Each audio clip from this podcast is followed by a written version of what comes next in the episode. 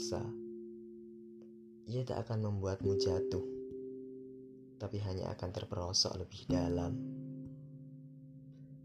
Ia tak akan membuatmu sakit, tapi hanya akan terasa pedih mendidih. Ia tak akan membuatmu hancur, tapi hanya akan lebur menghambur. Ia tak akan membuatmu marah, tapi hanya akan murka, tak bermuka. Hati-hatilah teman. Kubangan rasa tak terlihat oleh mata. Kubangan rasa tak terdengar oleh telinga.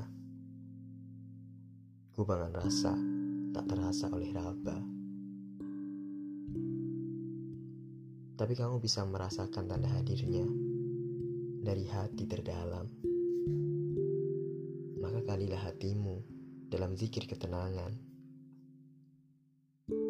Maafkanlah, doakanlah, lompatilah ia dengan keikhlasan.